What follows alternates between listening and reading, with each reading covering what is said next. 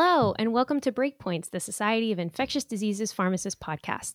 My name is Julie Ann Justo, and I'm a clinical associate professor at the University of South Carolina College of Pharmacy, and I practice as an infectious diseases pharmacist at Prisma Health Richland Hospital. I'm thrilled to bring you today's episode. In past Breakpoints episodes, we've had plenty of deep dives on how to best dose beta lactams, but we haven't spent nearly enough time on the Robin to our Batman, beta lactamase inhibitors. So today, Robin gets the spotlight. We're going to review the current state of pharmacokinetics and pharmacodynamics of beta lactamase inhibitors, which I will lovingly refer to as BLIs, and discuss how we can ensure the BLI successfully restores the activity of our Batman, aka the corresponding beta lactam. I'm honored to be joined by two giants in the field who can help us shed light on this difficult topic. So, first, I'd like to welcome Dr. Paul Ambrose, who is president of the Institute for Clinical Pharmacodynamics and has had academic appointments at the University of Oxford School of Medicine and the University of Buffalo School of Pharmacy. Paul, thanks for joining us. Hi, Julie. I'm happy to be here. I have just one quick clarifying question for you. You mentioned Batman and Robin. You meant that I was Batman and Mike's the boy wonder, right? Oh gosh, I'm not getting in between that. I haven't even introduced Mike yet. The poor guy, he can't even defend himself. All right, so next we have Dr. Michael Dudley, who is president and CEO of QPEX Biopharma based in San Diego. Mike, thank you for joining us. Aside from Paul coming out swinging with the jokes on Batman and Robin, um, I know you've also been in the news because you guys at QPEX have recently been acquired by Shionogi, right? How's that going? Yeah, first, Julie, thanks, and it's great to join you and uh, Paul here. And yeah, it's a, it's been a busy summer here, and we're very excited about joining forces uh, with Shionogi. Uh, Shionogi is a company with an impressive record of innovation um, in antibiotics over multiple different decades, and recent success in commercializing antibiotics. So we're kind of thrilled to join them. So uh, I'm thrilled to be here too as well. And I will take this opportunity to publicly announce, since you've used the Batman theme here to uh, to state that I endorse. I am on Team DC versus Team Marvel for my superhero fixes. So. Oh boy, Paul, what about you? Team DC or Team Marvel? What say you? I never watch any of them. Yeah. Oh my gosh. Okay, well, for the record, I'm Team Marvel, so we have a nice diversity across all of us. Very I really good. love Guardians of the Galaxy. I'm an audiophile and I love the soundtrack, so uh, sorry, Mike, we're on opposite sides of the spectrum already. But regardless, that's all right. we're going to get started. We're going to jump right on in to talking about BLIs. So, if you guys don't mind, can you help me get a 30,000 foot view of the current BLI landscape? Can you describe the current BLIs that we have on the market? In a word, I'd say it's really crowded. And historically speaking, it all it all started in the mid 1970s with clavulanate which everyone knows is a, a narrow spectrum beta lactamase inhibitor that inhibited penicillinases that were very common at the time. And these were mostly TEM1 and TEM2 type enzymes that hydrolyzed second generation aminopenicillins like amoxicillin and carboxypenicillins like ticarcillin. In the early 1980s, other enzymes began to appear like TEM3. And not only did they hydrolyze the amino and carboxypenicillins, but also the first gener- generation cephalosporins like cephalexin and some of the second generation cephalosporins like cefuroxime. Worse yet, only five years following the introduction of the first third generation cephalosporin, cefotaxime, in 1980, the ESBLs were identified and most prominent of them was CTXM15. And by the 90s, CTXM15 had become the dominant ESBL, not only here in the United States, but around the world.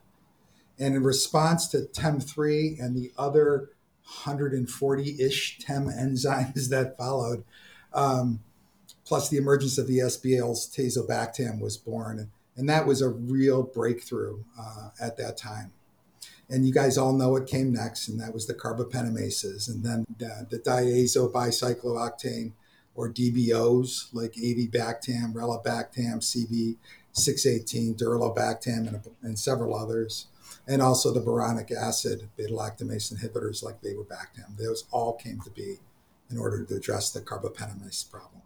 Yeah, and I guess I'll I'll jump in here too, Paul. And I, I agree. the The real game changer in this was really um, carbapenemases. There, there'd certainly been some concern with AMP-C beta lactamase and the fact that none of those older um, agents had any inhibitory properties on on AMP-C, but really it was the carbapenemases that really was the game changer. And certainly reflecting back when we started working on that area in terms of innovation, um, using the boronic acid pharmacophore, um, there was real concern. As you may remember, uh, we were uh, heavily involved with CLSI at that time, and the reports uh, from the New York City hospitals of KPC enzymes really overrunning uh, many of the uh, units um, in New York hospital system was really kind of a game changer in terms of what um, what we started to think about in terms of innovation and start, started working on then uh, boronic acids as the pharmacophore. But I think as you as you mentioned there, the the real change was is that with the older agents um, like tazobactam and sulbactam and clavulanate, those were um, the so-called suicide inhibitors, where they were um, really designed to kind of go, as I say, go down with the ship. So as you, you know, as you sort of uh, uh, took out the the beta lactamase, you took yourself out um, in the fact that uh, that these substances were actually consumed uh, as part of the inhibition. So, really moving on then to carbapenemases and looking at inhibition of carbapenemases as well as more broadly against other uh, enzymes. That's really where the uh, the DBOs and the boronates really came into play. You know, for ESBLs, there was always a lot of controversy about whether or not tazobactam was really going to, uh, to be sufficient um, to inhibit um, ESBLs, uh, and there was always discussions about susceptibility testing and what were the proper breakpoints and and linking that up. And at least for me, I think the MERINO trial, I think, sort of sealed the deal on that, is uh, showing that really um, tazobactam is um, certainly not a, a, compound that you really want to be relying on to overcome ESBL mediated resistance. And I believe that some of the recent um, guideline recommendations, even talking about ceftolozane tazobactam in that context, also uh, underscore that. Thank you guys for that. Definitely appreciate that bird's eye view. It, it can be a lot to keep straight, especially for those listeners out there that are trainees and trying to wrap their heads around all the different combinations, not even that are coming down the pike, but that are on the market right now. Um, and I'm really glad that you guys already started painting this perspective for us that, you know, it depends what uh, beta lactamases that we're talking about um, and the partnering corresponding beta lactam as well. I've got a lot more questions about tazobactam, Mike, so don't worry, I'm coming back to you on that. But before we go into specific items, I just want to ask in general what PKPD parameter best defines the effectiveness of a BLI to restore the beta lactam activity? So maybe I can jump in first with uh, providing a short answer all of the ones we traditionally think about, and sometimes none of them. Oh, fine. So, okay. yeah, in our PKPD models uh, for for tazobactam, the best index that described efficacy was time above threshold, but that's not the case for all beta lactamase inhibitors. So the PKPD driver for tazobactam, at least in our hands, did not change with the beta lactam partner, and we've studied it. Uh, initially with ceftolozane and then with piperacillin as the partner and then with cefepime. And always time above threshold was the PKPD driver that we identified for ceftolozane. And, and we showed the same thing with uh, clavulanic acid um, and many of the other DBOs. So in that in those cases, we often find with the DBOs that AUC to MIC was the best PKPD driver, and same for the boronic inhibitors uh, have all been AUC to MIC driven. We have even had the experience with a DBO where the PKPD driver was none of the above. In other words, AUC did a better job describing efficacy than did any of the traditional PKPD measures. And one reason, and there are a number of reasons one can hypothesize, but one reason that this might occur is that the MIC is wrong. In other words, the, the guys in the microbiology lab have come up with a reproducible MIC test in that static system, but it doesn't really describe the biology when we're looking at a pharmacodynamic environment, like when MIC or drug concentration goes up and down uh, repeatedly over a period of time. There are other reasons too, like I mentioned, and, and now I think it's time for Mike to talk because I know he has some uh, firsthand experience and thoughts in this regard. Yeah, no, Paul. I think that your your summary um, really hits on it. I think a couple things, maybe just kind of going back to um, sort of how to how to think about you know what parameters and and what things sort of um, drive these things. And I tend to think of the first of all for a set of of, of Batmans and Robins here, or uh, beta lactams and beta lactamase inhibitors. I think there's a couple things that come into play. One is is what is the the lability of the um, partner antibiotic to the beta lactamases in question. And so you were talking about tazobactam with respect to uh, you know the metric that um, that, corresponds to efficacy there. And certainly with the compounds that you described there are going to be you know, like ceftolozane and piperacillin, those are going to be relatively good substrates of, uh, of ESBLs, for example. And so, so therefore, you know, it's not surprising that time above MIC really does a good job of predicting efficacy for all of those um, compounds. And even cefepime has some liability also um, to ESBLs as well. So uh, that, that certainly is the case.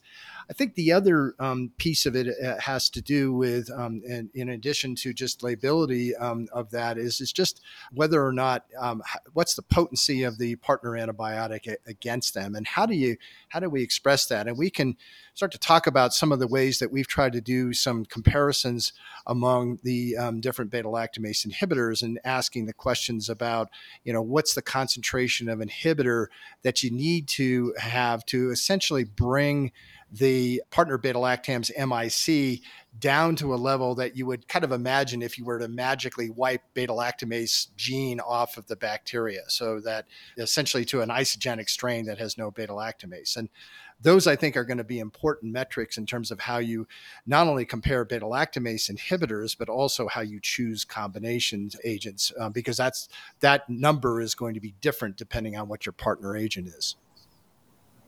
Okay. So in summary, it can vary, but for many BLIs, what I'm hearing from you both is that the best PKPD parameter is probably either going to end up being time that free drug is above the threshold concentration, such as what we've seen with tazobactam and those corresponding beta lactams we discussed, or for some of the newer BLIs, uh, like the DBOs or the boronic acid inhibitors, it may end up being more like free AUC to MIC. Did I get that right? That's correct. Awesome. This is fascinating and exactly why we wanted to do this as an episode because it's complicated. And I'd much rather have you guys teaching it to us than me trying to read all this on my own. So thank you. okay. So we've talked about a lot of different variables in quote the probability machine that could predict a variety of exposure response relationships that we might be trying to model to determine the best PKPD parameter. However, I'm going to take a step back for a second and I do struggle when trying to teach learners who are coming to this for the first time how to even interpret the little that we do know for what has been published as a PKPD parameter of interest for a specific bug drug combo. So if you'll, you know, humor me for a moment, I'm going to walk through an example and I want you guys to tell me if I'm interpreting this correctly. Sound good? Yep. Okay. So if I'm reading a publication that describes the threshold concentration as a function of the isolate's MIC for a given BL BLI combination, the MIC value, to my understanding, is referring to the concentration of the beta lactam. That is the concentration that's at the front portion of the fraction in the test tube. So I'm going to walk through and you tell me if I'm right. For example, if the stasis target for tazobactam, which I know you guys have published on before, if the stasis target for tazobactam to restore, for example, ceftolozane activity against a given isolate is something like 66% uh, free time above the threshold concentration. And the threshold concentration, you guys are telling me from your publications, is 0.5 times the MIC of ceftolozane tazobactam. I, as a clinician, am going to read off the ceftolozane tazobactam of, for example, 2 slash 4 microgram per ml from the microlab of my specific isolate in question. I will take the 2 of the ceftolozane MIC, multiply it by 0.5 to get to a threshold concentration for tazo that I'm looking for of 1 microgram per ml, right? So 2 essentially divided uh, by two, and you get one. So this means in order to achieve bacterial stasis, I'm aiming for a free tazobactam concentration that is at or above one microgram per ml for at least 66% of the dosing interval. For example, if I'm giving tazobactam as an eight hour interval in the form of ceftolozane tazobactam, I want the tazo to be above, uh, free concentration of tazo to be above one for 5.3 hours of that dosing interval. So that was a lot to like walk through, and I've had to go back and make sure that I'm reading it correctly. Can you confirm if I got it right? So maybe, Julie, since that came from uh, one of our papers, I think maybe I should take the question first. So, in brief, you nailed it. You Yay! It. Gold star. okay, I won't lie. I worked hard on that one. Okay. Again, this translation of relationship is specific to the isolates that we studied in the model. And in that publication, we looked at uh, three strains of Klebsiella pneumonia, three strains of E. coli. They all produced ESBLs as the, as the major enzyme we were worried about. And things can change if you take that same drug combination, ceftolozane, tazobactam, and you kept it paired with ceftolozane, but the organism was Pseudomonas aeruginosa, to which ceftolozane is largely stable, but you can get some isolates that produce a, a ton of AMP-C beta-lactamase that can hydrolyze it. Well, the relationship will be different. The target will be different. And so okay. it's really um, the, the answers to these questions really are dependent on the isolates set that you've studied and the combination of the beta lactam and the inhibitor that you studied. okay and i very much appreciate you guys letting me go through that example because especially when you start incorporating the mic but you're actually talking about a bli i know for for me and others smart people that read this literature often it can get a little confusing yeah, the, the, reason it generally works, Julie, is it's it's uh, the MIC is a reflection of something. It's like a mirror, almost a funhouse mirror. It's an imperfect mirror, and the MIC captures the hydrolysis rate of the enzyme of the beta lactam that it's paired with. And that's why it works. Tazobactam has no activity of itself. So a lot of people thought when we first put this forward, what do you mean? Tazo doesn't have an MIC. How can you attribute anything to it? but it works. It, it, unifies the data because it's it's capturing something a little bit imperfectly, but it works pretty good. So I very much appreciate you guys helping us to kind of understand again at a broad view what PKPD parameter works best, and the answer is it depends.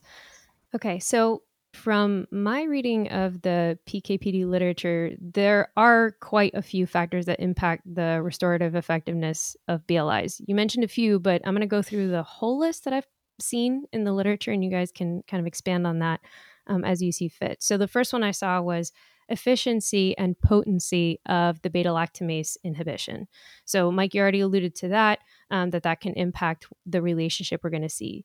Second factor would be the ability of the beta lactamase inhibitor to reach its target beta lactamase. So here we're talking about reaching the periplasmic space where it needs to actually bind either as a suicide inhibitor, like these older ones that we have, or a reversible inhibitor, like some of the newer agents that we have, um, to the target beta lactamase. Third, I saw was the degree of beta lactamase enzyme expression, right? So I always think about that as like how many soldiers are on the front line, how many Pac Man are in the periplasmic space that are going to chew up um, the corresponding beta lactam. And then fourth, the partnering beta lactam, its dose, its stability against degradation. Like, how good is this partner that we're bringing to the party? And after reading like all of this, it kind of seems like judging BLI activity at the outset feels like you're planning a big party and you don't know how many folks have RSVP'd. You don't know if you'll have sufficient entrances into the event space.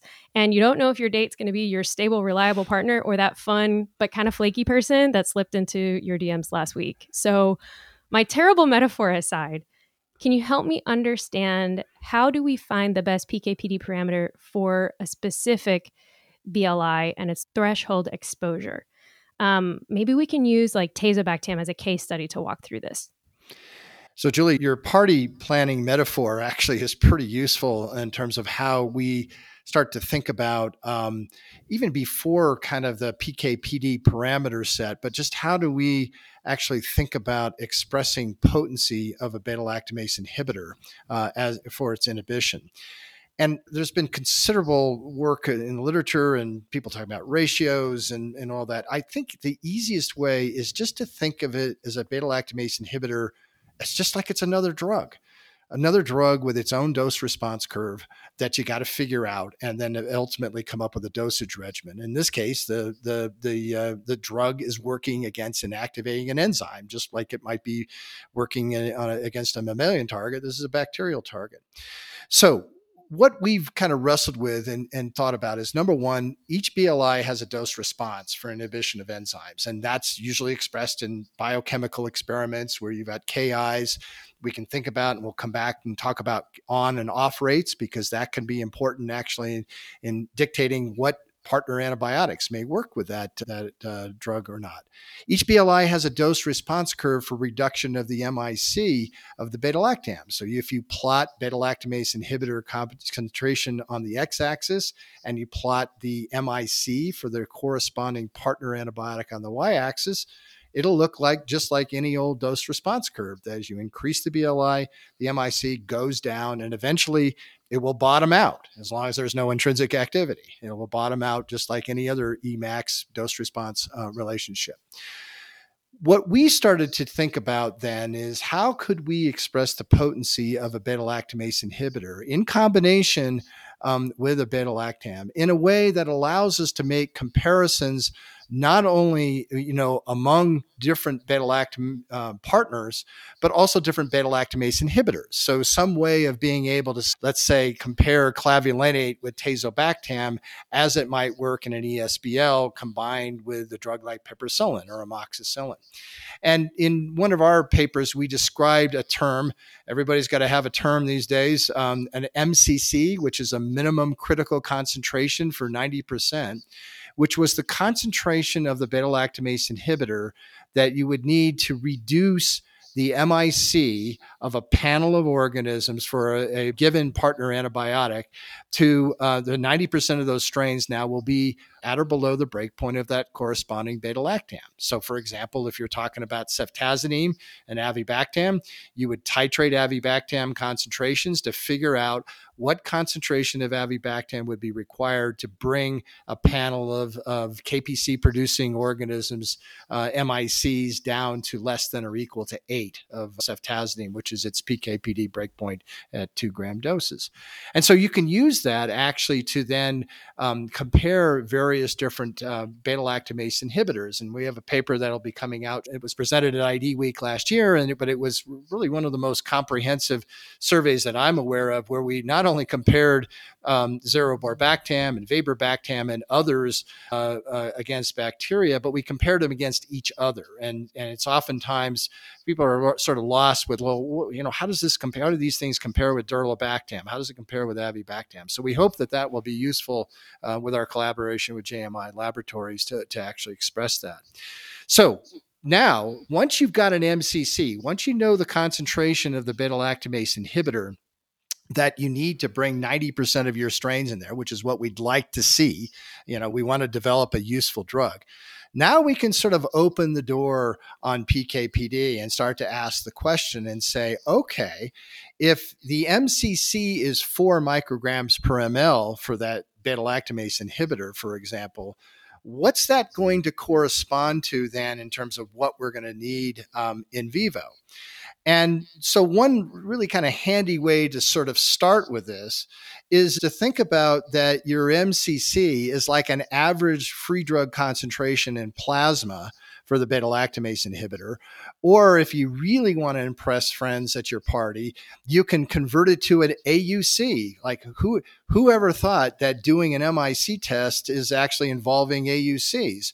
Well, if you take four micrograms per ml and just multiply it times, let's say 24 hours, which is an MIC test, you get 96.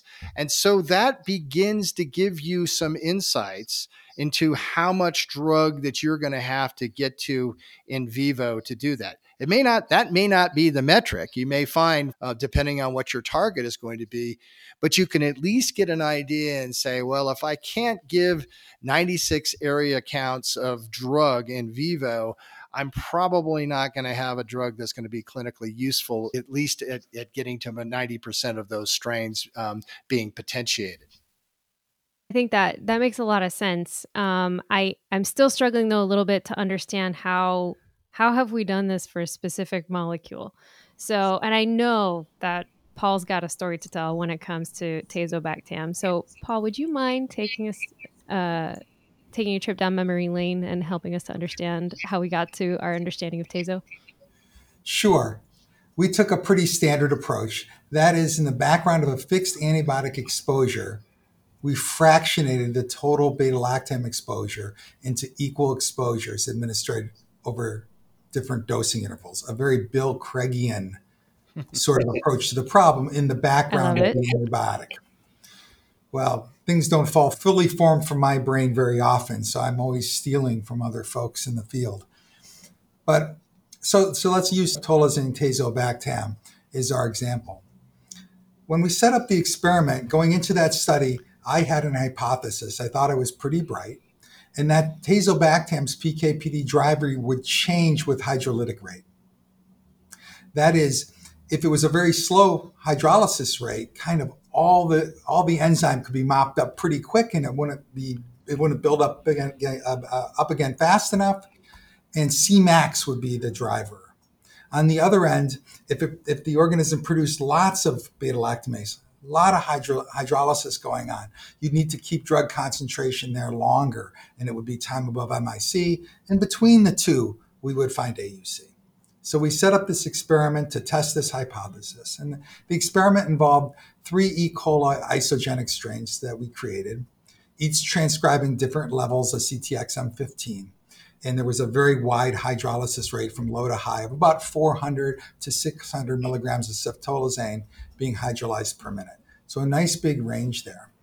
So in the context of ceftolozane being administered one gram every eight hours, we fractionated the tazobactam uh, AUCs and administered them either every six hours, eight hours, 12, or 24 hour intervals. So at the end of the day, the findings did not support our hypothesis at all we were wrong. Um, but we had a really well done experiment. And what you could clearly see when we analyzed the data, what drove the PK/PD of tazobactam uh, was not the changing hydrolysis rate, but what changed, what changed was the magnitude of the tazobactam exposure um, that that dictated what was going to happen. And so, what am I really saying there? I'm saying the time above threshold described PKPD uh, tazobactam, regardless of hydrolysis rate, and that strains with higher hydrolysis rates required greater thresholds. The threshold was greater for those strains than those with lower hydrolysis rates. And you can see this data was published by us in AAC in 2013, and I'd point you at both figures three and four from that paper. So the next question we asked is now that we understood that the PKPD driver was time above threshold, we wanted to see what happened when we went to clinical isolates, right? We used the isogenic strains for a specific reason. They had no efflux pumps, no porins to work with, no other beta lactamases. We, we narrowed the problem just to the, the beta lactamase. So now we were going to go in clinical strains. Would, would our relationships hold? What would we learn when we looked at um, real clinical isolates? So we conducted another series of dose range studies now with seven clinical isolates. Four were E. coli, three were Klebsiella. They all produce CTXM15 among other beta lactamase enzymes. And the potentiated MICs uh, were 0.5 to 4. So that was our range of MICs that were in the set of experiments. And we did our experiments again in a context of a one gram every eight hour ceftolozane exposure. And so we just dose rate ceftolozane in that context. And our results were published in a second AAC paper in that same year in 2013. So, the good news coming out of this study was we were able to fit exposure response models to the data for each individual isolate with R squares that were all very high, 0.9 to 0.99. So, really beautiful. The bad news is they didn't pool. If you pulled them all together, it looked like a bunch of spaghetti. Individually, the strains had great R squares, but together they did not. And you can see this in figure three of our second 2013 AAC publication. And this was a big problem because, like, my job, you know, what ICPD does is help de risk drug programs by making sure they have their dose right before their clinical trials. So, if you can't reliably predict tazobactam's dose if every strain is different. And so that was a big problem for us. But now I'm going to let you in on a little secret, and I swear it to you that this is true. This data was so perplexing. I brought that spaghetti plot home of the four strains individually fit, all in different colors, essentially the same plot you see in figure three of that second AAC paper. And while examining the individual isolate exposure response relationships while watching television with my wife, uh, she's a big fan of Dancing with the Stars. oh my gosh. The solution to the pooling problem hit me. Don't ask me how. Staring at the data with my eyes, I thought I saw a relationship. That is, if we divided each isolate's potentiated MIC by two, the data would pull together. So the next morning, I got to work. I asked our statistician to test my hypothesis, and it worked. The R oh square of the pool data set was uh, 0.84. And if you don't believe me, I'm a really honest guy. And you have to put your methods into your paper. So if you look at that second AAC paper, I call your attention to figure four, no and more importantly, the PKPD analysis subsection of the methods. There I say that the PKPD analyses were done by graphical evaluations that were made while viewing an electric telescope. now, that might ask you what the electric telescope is. The electric telescope was the original name for television. And the model number that I put in the manuscript is the model number to my Sam, Samsung TV at that time. Oh my gosh. Hold on. I gotta stop you. Paul, hold on. There's like way too much to unpack here. Okay. So, first of all, my co host, Jillian. Other scientists, Julie, other scientists have to be able to reproduce the experiment. Is this what you guys do to entertain yourselves? This is hilarious. Okay, so first I gotta say, Jillian Hayes, our co-host uh, and producer of Breakpoints, is going to be obsessed with the fact that like you were watching Dancing with the Stars that you had this epiphany. Mm-hmm. She's gonna feel so validated to know that her favorite show, her dream show that she wants to like win one day, inspires these kind of like scientific breakthroughs. But then, okay, how did you get that Easter egg of your Samsung TV past the peer reviewers in AAC? I, I need to know. You know, I have no idea. Some reviewers read really tightly and others not so much it was a gamble. I felt I got lucky. Oh my god, Mike, have you done something like this before? Well, you know, you always sort of joke about putting something in either a report or a manuscript that just is so absurd, just to sort of you know see if anybody actually reads the you know read read the manuscript or read the report, but that one may be the first one that I've actually heard somebody admit to. Um, that's actually still in in print. I mean, it's uh, that that you know all all I got to say is that you know it, it's a it, it, was they were probably dancing the tango so that you kind of thought about two things, right? And uh, I, oh, I see what you did there. Okay, we have to have fun amidst the science, all right? Yes. As long as the internal validity of the analyses still hold, I'm still picking up what you're putting down, Paul. So, for what it's worth, we will make all of these papers available in the show notes for our listeners so you guys can go in. And if you really want to, go ahead and read the electric telescope. Uh, It it's there. Yep. Mm-hmm. He totally yep. put the it, Samsung it, and, TV model and, number in the paper. All right. so uh, I think I interrupted your story though, Paul. what happened next? I'm a little scared to ask. what? So so the data from that uh, first 2013 AAC paper was used by Cubist to support the PKPD driver uh, in combination with ceftolozane for drug regulators. And the data from the second paper uh, in 2013 were used to support uh, tazobactam dose in combination with ceftolozane, and ultimately the susceptibility test interpretive criteria uh, with both drug regulators and the Clinical Laboratory Standards Institute.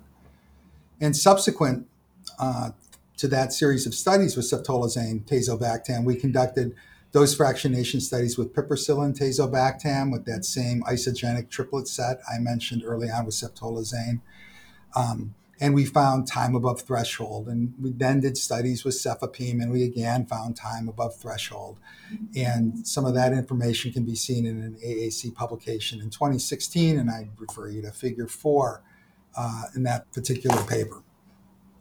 Wow, that's a fascinating history. I'm really happy I asked you to explain the story of tazobactam now. I'm so done with tazobactam. oh man. Okay, so no, but but in in truth, I don't think that I realized that it was the evaluation of tazobactam with ceftolozane that in fact came first and spurred the reevaluation because Piptazo was already on the market, right? But now that I hear you tell the story, it actually makes total sense that we're using the novel scientific methods we have from modern drug development of mm. something like ceftolozane tazobactam as a potential combo to then go back and understand our older existing BLBLI combinations as well. So that, uh, I mean, all joking aside, it's really great to see that our novel scientific methods are being applied and helping us understand our older existing agents. So, with all of these incredible studies that you've mentioned, um, like I said again, they're all in the show notes. They're there, all the Easter eggs included. Um, I do also want to point out to our listeners that um, SIDP did publish an Insights article in pharmacotherapy in 2021 by uh, Maggie Minogue and colleagues that essentially tells this very similar story. So if you're one of those folks that prefer to see this in print, uh, it's a little hard to follow uh, via the podcast. I strongly encourage you to take a look at that paper. Similarly, if you have a trainee that wants to understand about a candidate BLI story when it comes to PKPD. I really enjoyed the way that those authors laid this out. And I'll be honest, both of you are all up and down that uh, reference list for citations. Um, it does a really good job of describing the role of tazobactam based combinations for the management of infections due to ESBL producing Enterobacterales. So it's a good read. We'll throw that in the show notes as well uh, for you all. I know the reading list is getting long, but you know, we'll take our time as we go through.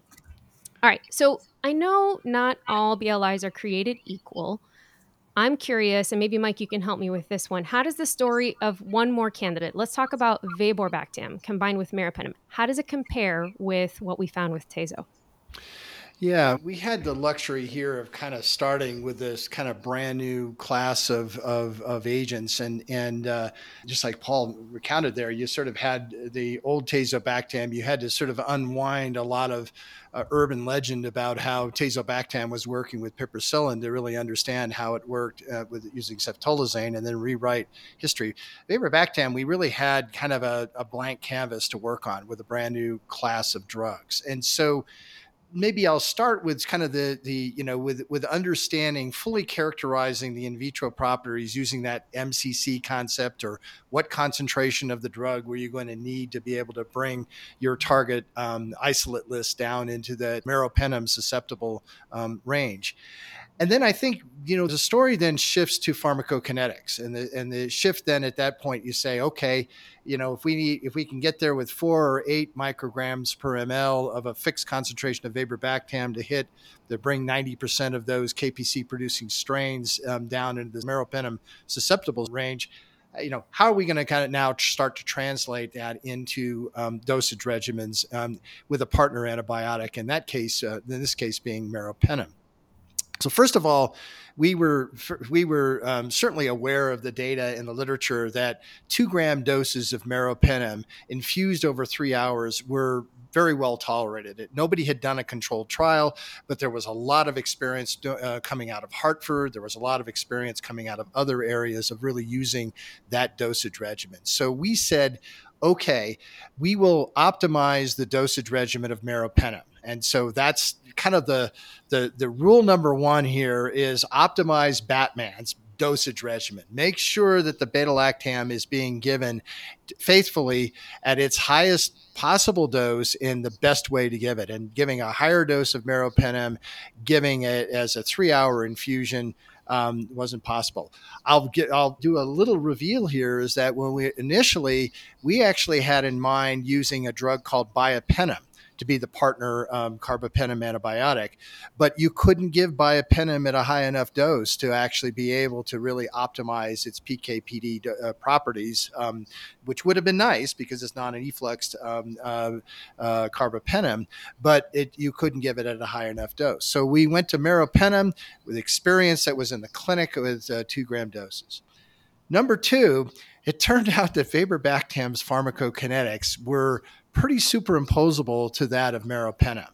So that kind of made things really easy because, you know, when things have the same pharmacokinetics, the same half life, the same volume of distribution, um, Keith Rodvold uh, and Eric Wenzler did work in uh, ELF uh, and showed that the two curves were superimposable, even in ELF of meropenem at that dose with vaborbactam at a two gram dose. So it really became pretty easy then to sort of say, well, these drugs probably ought to be dosed um, if they're tolerated at their maximum doses, and they'll have pharmacokinetic properties that are going to parallel each other coming down. And when we did studies in renal impairment, if you plot uh, GFR or measure of, of, renal function against clearance of the uh, of either vaborbactam or meropenem, the two lines are parallel. So each decrement in renal function uh, resulted in a similar decrement in clearance of the um, corresponding either beta-lactam or beta-lactamase inhibitor. So that made that stuff really easy. Um, so and and vaborbactam was extremely well tolerated. So what we did did is is using the same kinds of tools that Paul has described of doing PKPD work in hollow fiber as well as in animal models. We really understood then what the exposures that were associated with um, efficacy, and it was 24 hour AUC to MIC uh, ratio 24 hour AUC for vaborbactam normalized to the MIC of, uh, of meropenem in the presence of vaborbactam. So that metric that, that Paul mentioned uh, earlier fit really well. And we found that a uh, vaborbactam uh, AUC to MIC of around 38 was what, what our target was going to be for a one log drop. So, with that and with clinical data that we generated in phase three, clinical data that we generated in phase one. Um, Paul's team, led by Sujata, Sujata Bhavnani, um, really did an, uh, an outstanding job of now taking all that information, looking at then this in a joint probability um, uh, way, which really is now kind of the modern way to look at these um, these drugs together, where you ask the question that I need 40%, you know, anywhere from 30 to 40% time above MIC for meropenem. If I can get there by the meropenem by itself, well, great. Then we don't care about vaborbactam's exposures, but obviously for KPC producing strains, we needed uh, the beta lactamase inhibitor. So we were actually able to ask the question that in an individual patient, do they have the right meropenem exposures? Do and also do they have the right vaborbactam exposures? And so we were able to do that for varying degrees of renal impairment, and really showed that you were able to get over a whole spectrum of renal function. Then um, those exposures, those target exposures for both vaborbactam as well as meropenem. And so that for us, you know, then makes it really easy then um, for clinicians to use those two drugs together because they really do are very well behaved pharmacokinetically individually, but they also behave pharmacokinetically well in combination. Yeah, I very much appreciate that story. Um, so many good nuggets in there. First of all, I was always floored that there was like two grams worth of vaborbactam as a BLI in a dose. That was like the highest that I had seen of like this next gen of BLBLIs that were coming to the market. And I was really excited because I was like, I think I'm hitting the target. I don't know what the target is, but I think I'm hitting it. Right. So that was nice to to hear. Um, and you also helped me understand what happened with biapenem because I, I, was watching and I was like, where did biapenem go? So th- these are the kind of nuggets that we're here for on on breakpoints to be sure. Um, Paul, I'll, I'll toss it over to you. Any any thoughts on this particular story with this separate separate BLI? Sure. I, I just want to riff a little bit more on on uh, Mike's comment. One of the things Mike uh, didn't say when he picked that big dose of the beta lactamase inhibitor, it was really uh, it was really a lot of thought about treating carbapenem resistant isolates, right, at, at, the higher MIC margins, wanting to cover MICs like 16, right? Mm uh, uh, strains you probably are so infrequent you won't find them in the product label. So it was really designed really to make Vabomere quite special in that it could treat uh, uh MIC values, if you will, that were beyond the reach of other of other drugs, and it was very commendable, even though they didn't get in the product label, to to take that kind of approach. Thanks for mentioning that, Paul. I mean, that you and you were sort of exhorting us all the way about that. Is like, don't just think about now. Think about what's going to happen ten years from now when MICs are starting to shift up there. Being able to cover um, those organisms that are going to be in that eight to sixteen range, uh, which you can uh, with those doses, are going to be important. As a clinician, I can say that I very much appreciate that. So if I'm giving a dose of meropenem vaborbactam. We're giving it as, you know, four grams IV every eight hours is a three hour infusion for normal renal function. And that's, you know, two grams of the mero, two grams of, of the vaborbactam. I agree that in my mind's eye, I'm normally treating a deep seated KPC infection. It's probably life threatening. I'm going for cure. And I'll be honest, a lot of the patients that I end up seeing in South Carolina, they do have retained sources of infection. That's why they got a serious KPC infection in the first place. And I do, in the back of my mind, worry about heteroresistance at that nidus of infection. And I might see some of those MICs of 16 if I were to like scrape the surface of that, you know, prosthetic hip joint that nobody's taking out that's infected. So uh, that's all theoretical, right? Um, but I did very much appreciate that when that product came to market, it was clear that the developers were trying to optimize the exposures um, as much as possible to maximize effectiveness while also making sure that it was still safe for the patient. So, thank you for giving us uh, these new tools uh, in the toolbox that help me put polymyxin B in the dumpster where it deserves to be. So, Okay, I'm going to switch gears just a little bit. Acknowledging the mountain of science that you've both pursued in this space, there's one question that I really have to ask you.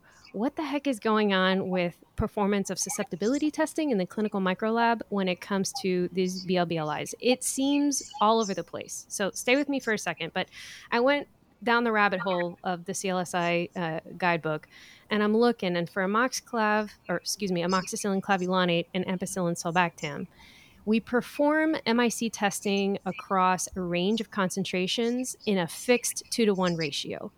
Yet, for most other BLBLIs, like piperacillin tazobactam, ceftolozane tazobactam, etc., we are doing fixed BLI concentrations. Often, what I'm seeing is four micrograms per ml across the whole series of concentrations. Some of the BLBLIs are using eight, but regardless, it's a fixed BLI concentration across the range of corresponding beta lactam concentrations. I'll be honest, I'm pretty sure that my septic shock patient who is an augmented renal clear in the ICU only has four microgram per ml of tazobactam in his bloodstream or more for like a fraction of the dosing interval. So I struggle when I'm reading, um, and some, I mean, some microlabs don't even report the BLI concentration. They like leave out the the forward slash four, right? The the the second half of that concentration, and they just report the BL concentration on the BLBLI. So I'm a little confused. I'm not quite sure how we got here. I'm sure there's history to be told. But what I really want to know is, in your opinion, how should I best use these susceptibility tests as a clinician? Sure, I'll, I'll start off. Um, well, I think with susceptibility testing in general, it's important to keep the end in mind. With regard to susceptibility test methods, the end is really about predicting efficacy. That said, I don't really care um, if a drug, a BLI, uh, or any an antibiotic, straight up, to be honest with you, is tested in some fixed concentration or some ratio. What I really care about is the MIC test predicts effect. So, for instance, when we conduct exposure response analyses using in vitro model data like a hollow fiber model or a mouse model, or when we're doing an- analyses of clinical data, the, the AUC to MIC ratio should do a better job explaining variance in response than AUC alone, right? And if it doesn't, that's a real problem because if, if adding MIC to it confounds the relationship, makes it worse, or doesn't improve the relationship um, with AUC alone, then why are we doing the MIC test at all? Right? Who needs it? Yeah. Right. So your point about you know just kind of jumping back to one of the things you said earlier, your point about patients with high drug clearance is a good one. If, if it's any solace to you, I can tell you that today we routinely are now conducting PKPD target attainment analyses to support doses in patients with very high renal clearance. That's now something new the regulators have begun to ask for. So I think with some of the new programs, um, you're actually going to begin to see some dosing guidance in those patient populations. Yeah, Julie, I you know, and, and your your example with um, amoxicillin clavulanate, I you know, I, I I don't know what to say about that other than probably that's uh, that's probably one of the things that came out of the 90s or 80s that wasn't so good.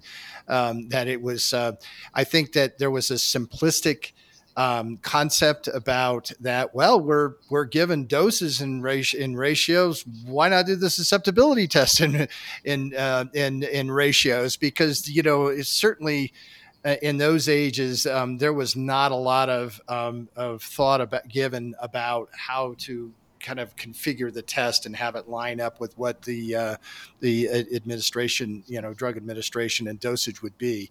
You know, I think if you kind of you know, it's like Paul's and, and my old mentor used to, Dick Quintiliani used to talk about even a broken clock is right twice a day. And I think um, with amoxicillin clavulanate, I think that's one of those um, that I would say is even a broken clock is right twice a day. And if you think about what you should be, you know, I, I would not be using amoxicillin clavulanate to treat an Enterobacterales infection, anything other than maybe in the urinary tract. And so in the urinary tract, you probably get enough of both of the drugs that sort of overwhelm the system. So no matter whatever whatever test that you're doing or format that you're doing, it, it comes out all right. But I sure wouldn't rely on amoxicillin clavulanate to treat an Enterobacterales infection uh, anywhere else. So, so I'd like to kind of add on to Mike because I, I, think uh, I'm going to throw some old names out there because Mike and I were just lamenting how old we are compared to probably every listener on here. But uh, but maybe Eugene and Christine Sanders got it right. Right, they were out of Nebraska. They were really some of the, the early leaders in beta lactamase inhibitors and had a big hand in a lot of the stuff Glaxo, SmithKline was doing at the time. And the reason I say maybe they got it right is is only that we're probably ICP is probably the only group that looked at the PK/PD of clavulanate, you know, because we were doing the full court press on so many other beta lactamase inhibitors. Why not have a little bit of data on the original? And what we found for the enzymes it was targeting, that uh, AUC to MIC did a great job of describing the data set. Hmm. So, regardless if it doesn't make, you know, maybe the right thing is you know, uh, I'm just saying it worked. Yeah. It, it, it, pulled the pharmacodynamic data together, that MIC value. Was there another method that would have pulled it tighter? I don't know. Maybe. Right. But it did a pretty good job. Well, and I, I just think the variability in the current status of what we're doing for antimicrobial susceptibility testing is is a quirk that I don't think many ID specialists realize uh, when they first get into the field. And if you're so lucky to have to sit down and, you know, get your automated susceptibility testing cards set up and choose between them for either your stewardship program or your ID division and whatnot, then all of a sudden this question pops up. And I remember the first time I came across it, I was like, I don't know why these are hmm. different. Is this arbitrary? Is this history? Is this uh, a reason? I mean, I, I agree with you, Mike. It, it's probably just the the way that history unfolded uh, in the 90s for when these agents came to the market. I have not found uh, data to suggest otherwise. Maybe if, if, someone out there knows, they can they can kind of send us a note and we'll comment back on it. But I'll say, like at least for right now, we're dealing with you know carbapenem resistant Acinetobacter and using Sulbactam, and that you know harking back all the way to the beginning, we're talking about a BLI that also has intrinsic activity and binds to the PBPs for for these crab isolates that we're going for. I'm actually kind of glad that I have fixed ratios with different sulbactam concentrations in every well so that I actually do potentially get some information on direct sulbactam uh, activity for that particular isolate. Do I need it for the E. coli? Probably not. But, you know, so here we are. Uh, but at, if we're doing the deep dive and we're talking about BLI PKPD, I felt like I had to bring this up because it's definitely something that I know lots of SIDP members have, have talked about and kind of scratched their heads on. Okay, so we've covered quite a bit um, over this podcast episode so far.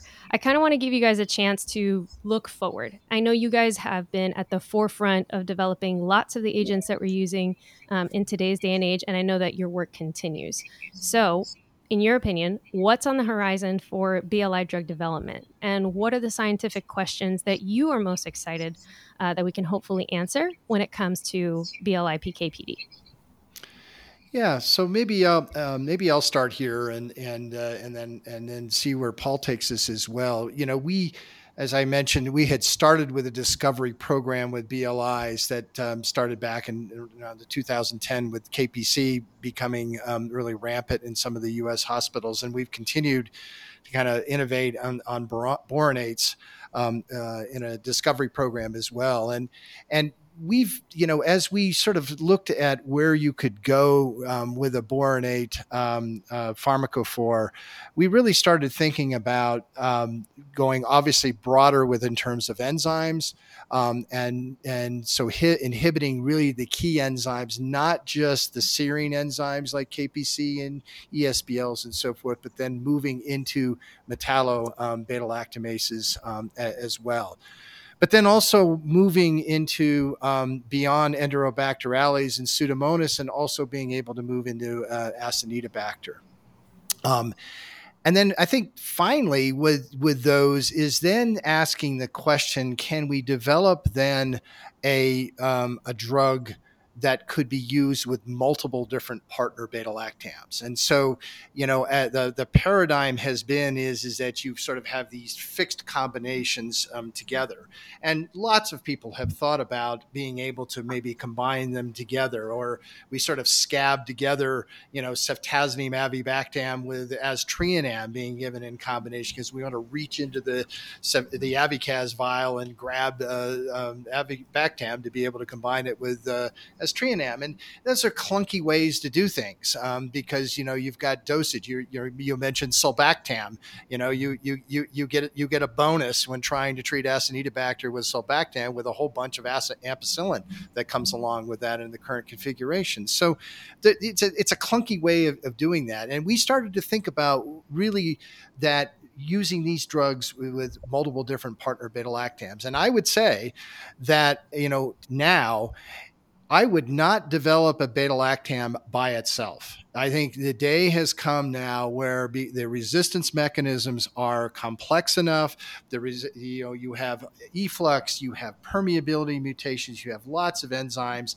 I think it's a fool's errand to develop a beta lactam by itself now because I think the resistance mechanisms are just going to overwhelm you too quickly. So if you want a durable drug, you got to have. I think it needs to be developed in combination um, with a partner beta lactamase inhibitor. So with that said, how do you kind of do that? So, not only being able to have ultra broad spectrum inhibition of lots of enzymes, not only being able to work in what we call the big three, you know, Acinetobacter, Enterobacterales, and Pseudomonas, and also now being able to work with with multiple partner beta lactams, where then you've got to be thinking about making sure that your compound isn't susceptible to intrinsic resistance mechanisms like efflux and porin uh, mutations. And so that's where um, we've really come to in terms of developing um, newer agents for not only just co-formulation with beta lactam antibiotics, but thinking about how they could be co administered with multiple different beta lactam antibiotics. Um, like what we do in other areas of medicines and antiretroviral therapy. We have booster agents. We had a booster agent, uh, uh, you know, as part of Paxlovid, which worked by pharmacokinetic mechanisms. But thinking about this same type of thing, but now as a drug that could be actually given by itself uh, and optimized uh, for use with a given partner beta lactam. You know, I think what I took away from the paper that you mentioned earlier, that was uh the um, SIDP viewpoint on tazobactam, was is we probably don't really have the tazobactam doses right um, in these fixed combination products, or we would probably like to be able to optimize the tazobactam dose in certain patient populations um, so that we ensure that there's enough tazobactam there. And I think that's going to be, I think, a theme. Just like we talk about individualizing beta lactam exposures, we ought to be individualizing beta lactamase inhibitor exposures, but we can't do that if they're cobbled together always in the same vial. And so I, our exhortation is to not start thinking about how these drugs could be optimized uh, by co-administration rather than co-formulation. That just sparked my my memory when you said that mike. I always try to teach my trainees when we were we were talking about whether or not we would trust piperacillin tazobactam to treat a serious esbl infection. We went through the MERINO trial data and all this other stuff but i wanted the learner to come to their own conclusions. And i said well what do you think are the response curves that you're going to get in this patient with piperacillin and then again with tazobactam? And they were really floored when they realized how quickly the tazobactam was being eliminated from the body, even in patients that had renal impairment. Like you give it and it just like runs away. And so I, I remember looking at that, and, and that kind of is when the light bulb clicked for them that we're if this does work, we're cutting it from a to razor thin exposure for the tazobactam, and we would feel a lot better if we could maximize that. So we do what we can, right? We maximize the dosing, we extend the infusion, we you know we'll do all the fancy things that uh, pharmacists at the bedside are going to do. But I agree that, um, again, as we get better at understanding BLI PKPD, I'm encouraged to see some of the newer agents having, um, it looks like much better probability of target attainment across both. So, um, thank you for letting me comment on that. Paul, I'll turn it uh, over to you. What, what do you see on the horizon that you're excited about? Well, it's, it's, it's hard to follow Mike there because I think there's a bit of overlap and uh, in our views of the future, but I'd like to see a standalone BLI too. And, and again, like many things, it's not an original thought of mine. I remember over 10 years ago uh, having conversations with Mike Dudley, with Tom Parr, talking about why, why this wasn't possible, why we couldn't do this. And uh, about a decade ago, it's literally a decade, although the publication isn't, uh, isn't quite a decade old yet, um, we got an opportunity to work on a program like that, a standalone beta lactamase inhibitor program. And our results were published in AAC in 2017, and they were largely held quiet or back for quite some time because the sponsor at the time didn't want the world to know uh, what they were doing yet. But it was Cubist was a, was a company we're working with, and with a, a compound called CB618, which is a DBO, uh, DBO class uh, beta lactamase inhibitor. And so we did, and this was right on the heels, following right off all the work we did with Tazobactam. We jumped in to work with this DBO, and we studied its PKPD with four different beta lactams at two different dose levels and varying dosing intervals against eight Enterobacteriaceae, producing a wide, a wide spectrum of uh, beta lactamases. So these were all clinical isolates. And we were able to identify a dose that uh, was able to get these data uh, co-model actually pretty good, and that's table uh, one and figure four in that AAC paper from 2017. Um, what especially excited me about the data was that across these these beta lactam classes, there was ceftazidime, cefepime, meropenem. Uh, there may have been something else in there, I, I forget. Um, and different beta lactam dose levels, and all these different beta lactamases that we're able to get that data to co-model so nicely and that is basically we could identify a beta lactamase inhibitor exposure that rescued six different regimens in that in that paper. And, and I, we really felt at the time, and I still do, that that standalone approach would be very useful to combat the rising problems that Mike just talked about with beta lactamase producing bacteria. Our current strategy is pretty stale. Pair uh, beta lactam X with BLI in this fixed combination, and that's it and it's a really limiting strategy. It's, it doesn't look very far away when one recognizes that the optimal pairing, if you will, is dependent on the spectrum of the beta lactamases produced and the frequency of resistance to the combination and so on. And I think that standalone combination um, would re- really be a big benefit for clinicians. And I, I can also tell you um, that we got so far with that program is to have conversations with drug regulators, right? And the pushback was it was really what if somebody forgets to give the beta lactam? Right. You know, right. they, they raised safety concerns at that time. And hopefully things have changed. A lot of a lot of water's gone under the bridge now. uh, from then to now, you know, basically a decade, and and hopefully things have changed, and and um, I'd love to see that come come to be. Yeah. You know, one just one other um, aspect I think just to add to this, um, and and again to the complexity of, of of thinking about this, and it has to do with sort of the going back to the basics of, of kind of characterizing the uh, the compounds and and the kind of the dose response and understanding the kinetics of of inhibition and um, and that that for example um, looking at um, acinetobacter and looking at oxa 23 and so we certainly would like to you know we like having um, there are only a few um, uh, compounds that actually will work in Acinetobacter and inhibit OXA23 uh, as part of that. Durlobactam is one. Xeruborbactam on the boronate side is is the corresponding um, boronate that that does that. Well, what's interesting is is that here's where the kinetics of kind of how the inhibitor works with the enzyme, that being on and off rates may have some um, relevance in terms of whether or not you're going to be able to have a broad spectrum inhibitor that would work with multiple different partner beta lactams. So, durlobactam works great. Uh, in potentiating the activity of sulbactam. Sulbactam is relatively stable to carbapenemases uh, like oxa and, and acinetobacter, but sulbactam clearly, you know, adds a lot um, to uh, sulbactam and being able to uh, potentiate that. But if you actually look at durlobactam in combination with a carbapenem, doesn't work very well like imipenem. It doesn't work very well. And the explanation of this observation appears to be that that this interplay, as I mentioned earlier, between on and off rates and lability of the partner beta lactam to the beta lactamase. So in the case of sulbactam, I mentioned that it's um, that it's relatively stable to oxa23, but is hydrolyzed more slowly. But but durlobactam has a slow on rate for oxa23, but it's good enough to be able to protect sulbactam, and you get good potentiation.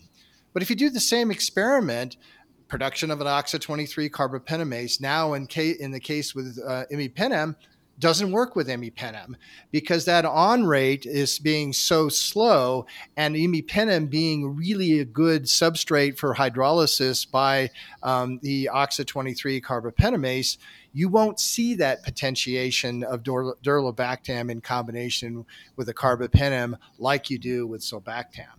So that I think that you know gets starts to scratch the surface about what you have to think about. It'd be great to have standalone inhibitors that you could combine with multiple different drugs, but you got to have the right inhibitor that's going to have the kind of uh, spectrum and the right kinetics of inhibition so it may work um, in combination with with multiple drugs. And we found inhibitors that will do that. We haven't found uh, beta lactam that doesn't benefit by the addition of uh, a drug like um, uh, xeruborbactam.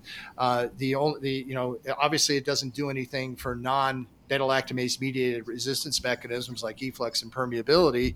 If that's a problem with your partner beta lactam, you're going to be stuck with that but I think you know being able to really then think depthfully about well, it's probably a good idea to have a compound that has a fast on rate to really be able then to work in those compounds that are going to be uh, more labile to hydrolysis in the uh, following early exposures.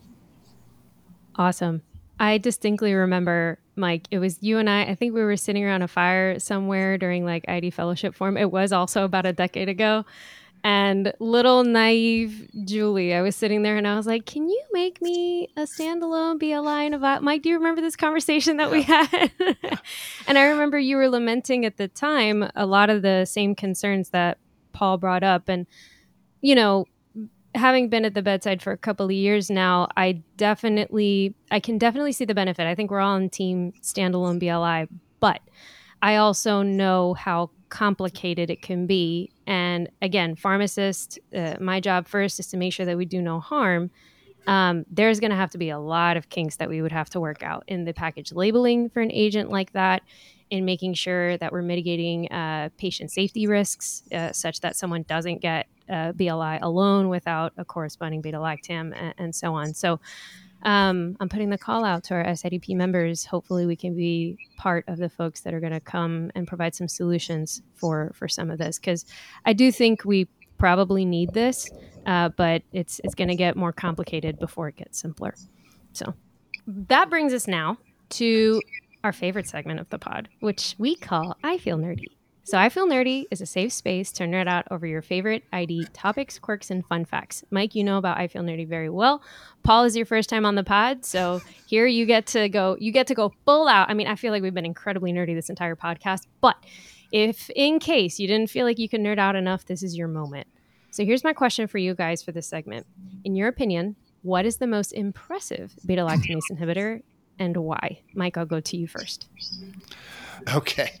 Well, I think, you know, um, for obvious reasons, you know, sort of asking me to pick the most impressive inhibitor is maybe a little mm-hmm. bit like asking me to choose between my children. So oh, so if okay, if, so maybe if but but if I can maybe riff on that a little bit and kind of take it into the direction of that. Well, if I if I won't tell you my favorite inhibitor, how about if I tell you my favorite beta lactamase, my favorite enzyme? Go for it. Okay? Yes. All right. So here you go. Uh, any, uh, uh, well, I want to ask you to guess. So, hands down, I think it's NDM. It's it's the NDM metallo-beta-lactamase. Really? Yes, and that would not have been my guess. Okay. Yeah. No, it, it, and I think it, it took me a little while to kind of pick that, but I let me tell you why. And I think a lot of it has to do, you know, is kind of the, the, the biology, and I think also with respect to it, I'll bring the inhibitor thing back back into this. First, um, NDM is evolving to become more resistant in in multiple different ways, and and it's really interesting to see what's happening um, with respect to um, its um, its mutations. First and foremost, it's, it, it's becoming more efficient in that it's using zinc better. Um, it's actually becoming a better enzyme with lower amounts of zinc that are required um, for this. And this, I think, was some of the controversy early on was like, well, you know, you have zinc in the media, and is that kind of overcalling resistance due to NDM and so forth? Well, NDM has been chugging away, causing infections in patients and mutating now so that it can basically, NDM can function in the presence of very, very low amounts of zinc um, that might occur in vivo. So if you look at now the NDMs as they've now, I don't remember how many they are up to, I think maybe up to 20 or 25 now if you look at those, there's been a steady progression that it's more efficient at being able to use zinc in terms of being able to hydrolyze um, beta lactams and car- carbapenems. Um, and, and I think that's um, really cool uh, in terms of what it's being able to do that. Secondly, you say cool. I yeah, say I terrifying. Keep yeah, going. terrifying. It's fine but I mean, it's it's definitely NDM is on the move um, for sure um, in terms of being able to become better at, at what it's able um, what it's able to do. The second thing is is that um, is that it's mutating with some of these variants um, in terms of being able to then now become resistant to certain inhibitors. Um, and Poirel and, and, colleagues recently reported that the NDM9 variant um, that has been reported in um, various different uh, locales, including um, frequently actually in some areas in Europe now, is now resistant to inhibition um, by t- taniborbactam. Uh, and hence it's resistant to cefepime taniborbactam, a drug that's not on the market yet, a drug that, uh, that just recently had the uh, uh NDA filed. So we obviously saw that and said, well, that's pretty interesting about now that we're getting resistance um, in NDM9 uh, to uh, inhibitors. You know, why is that? And does it have an impact on some of the compounds that um, we have been looking at? So we looked in our database. We found that we had indeed strains that were um, that produced NDM9, and we found that Xeruborbactam was active against these NDM9 uh, variants. Well, so that then begged the question well, why is that? Uh, why is this any different than other um, inhibitors of NDM like taniborbactam? So we looked at where these mutations were occurring in NDM9. Um, it's not in the active site, but it is happening in areas that are important for binding of taniborbactam but not for xeruborbactam. And in fact, um, what you find then in those resistance in NDM9, it results in a change from a negatively charged glutamate, which is important for binding taniborbactam um, in NDM9, it changes it to a positively charged lysine. And what that does then, a positive, you know, it doesn't take much to say if you change a negative charge to a positive charge, you get two positive charges together, what's going to happen? They're boom, they're going to repel each other. And so that's the um, mutation that is responsible now to resistance in NDM9 to taniborbactam Fortunately, in our design of Bactam, we didn't rely upon any interactions with Bactam out in, in, in, the hinterlands of where those mutations occur in NDM9. And hence, that's an explanation of why then you don't see any changes in Bactam activity because those mutations in NDM9 are happening in a place that's distinct from uh, where uh, Bactam has to bind. So, you know, for me, NDM gets the, you know, gets the, uh, um, get, gets the nod here for being pretty creative here about not only being becoming a, a more efficient user of zinc, but also to be able to mutate um, uh, to uh, anticipate availability of certain beta lactamase inhibitors. I just have to add, I'm very glad that I went to medicinal chemistry class in pharmacy school in person because I was able to follow along that. That's cool stuff, down the, but no, but it actually is amazing. Uh, I remember I saw that that same paper about the NDM9, and then I went down the rabbit hole of the correspondence with the heteroresistance and all that from Abbott and colleagues. So, anyway, we won't go there. That's for another pod for another day. However, I do think it's fascinating what you guys are trying to do in looking at each one of these BLIs and get all the way down to the detailed uh, crystallography and formation of the both the beta lactamases and how you have binding happening. Like, I mean, it's this is why we're pharmacists, and I think that definitely meets the bar of sufficiently nerdy for the I feel nerdy segment. So, Mike, I will accept your answer, even though you didn't answer my question. yeah, yeah. I'm still in a safe place, though, right? Yes, you okay. absolutely, right, 100%. Right, we can keep talking about it afterward. All right. Very good. Paul, your turn. Sure, I'll disappoint Mike. Uh, it's not one of Mike's beta lactamase inhibitors. no, I, I'm just kidding there. I say that sarcastically because, you know, with what we do at ICPD is really about de-risking programs, and we don't really call winners and losers. We say, how can we make this drug the, the, the safest, most effective drug it, it, it can be? And so I would say my favorite BLI is the ones we're working on at any moment in time. They're just that's just the baby of the moment. But that being said, I think if I was forced to answer it, I'd answer it a little bit more broadly, and I'd say it would be those that are truly chasing a large unmet medical need. And that may sound boring, but I still think that's ESBLs. Oh, yeah. And uh, an oral drug for ESBL. So I'll go a little further. I'll say it's oral. It should be oral. It's a BLI would be my favorite. It's the biggest need. And I think about that, especially when I realize, you know, a lot of people, oh, that's 10 or 12, 15% of, you know, E. coli, you know, not that big a deal. It's, it could be worse. Well, it is worse in a lot of parts of the world, mm-hmm. depending on the uh, organism uh, you're talking about. There are parts of this world where ESBLs are so bad take Salmonella typhi, a bug that we don't think about as often here. We're up to 70% of them are sporting ESBLs in a region. There are parts of the world like Nepal that the number one reason for being in a hospital is typhoid. Right? Yeah. People yeah. are dying yeah. from diarrhea, guys. And these enzymes yeah. have made their way into Salmonella and to Shigella so when I think more globally, I, to me, it's clearly it's an oral drug. It's it's something that can handle ESBL. So happy if it does other things too, Mike. But if it can do that, I think uh, that would do more for the nature of the good than than a lot of things we work on.